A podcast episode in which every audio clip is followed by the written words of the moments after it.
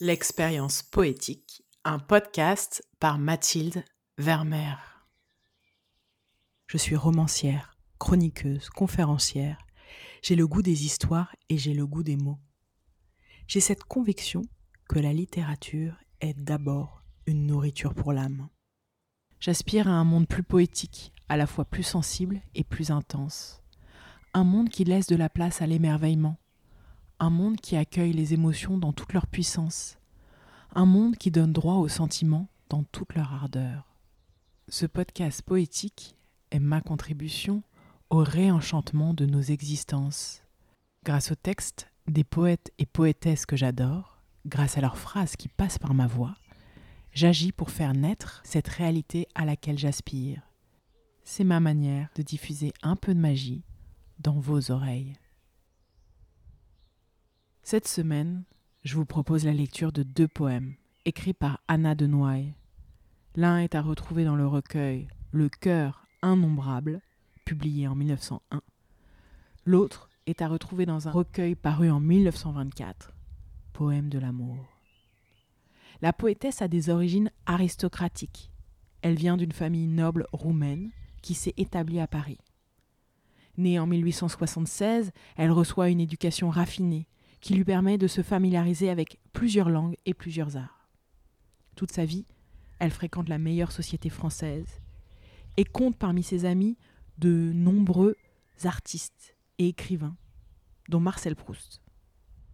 Elle a la chance de séjourner régulièrement dans une belle maison sur les bords du lac Léman, ce qui l'a conduit à développer une grande sensibilité vis-à-vis -vis de la nature, une sensibilité qu'on retrouve dans ses écrits. J'aime aussi son exploration des sentiments, notamment amoureux, qui me permet, en la lisant, de reconnaître les miens. Vous allez voir un peu ces deux facettes dans les deux poèmes que je vais vous proposer. Allez, fermez les yeux, laissez glisser en vous ces quelques phrases poétiques. Premier poème. Être dans la nature ainsi qu'un arbre humain, étendre ses désirs comme un profond feuillage, et sentir, par la nuit paisible et par l'orage, la sève universelle affluer dans ses mains.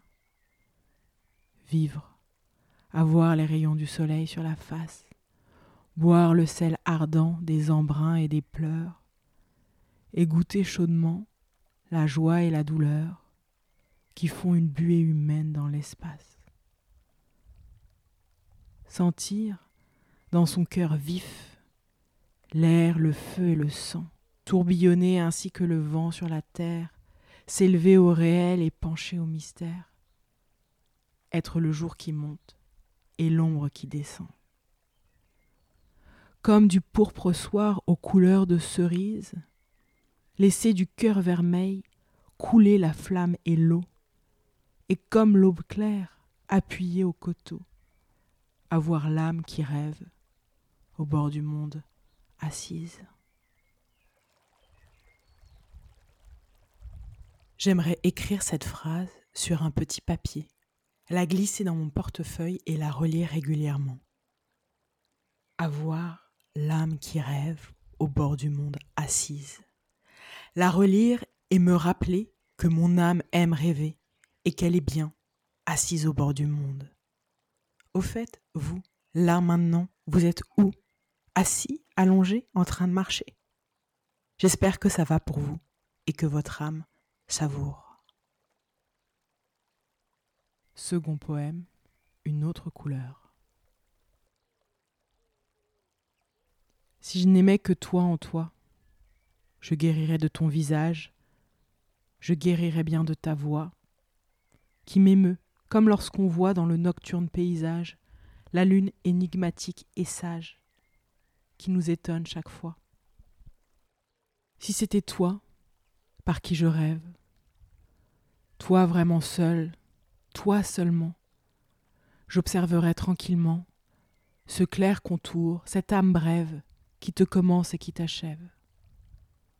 Mais à cause de nos regards, à cause de l'insaisissable, à cause de tous les hasards, je suis parmi toi, haute et stable, comme le palmier dans les sables. Nous sommes désormais égaux, tout nous joint, rien ne nous sépare.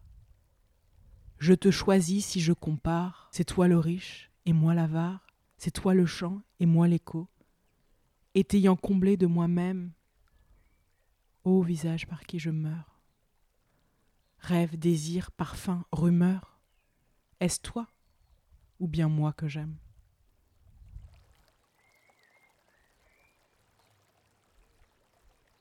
Ah là là, ce retournement à la fin du poème, cette chute, avec un peu d'humour, j'ai l'impression.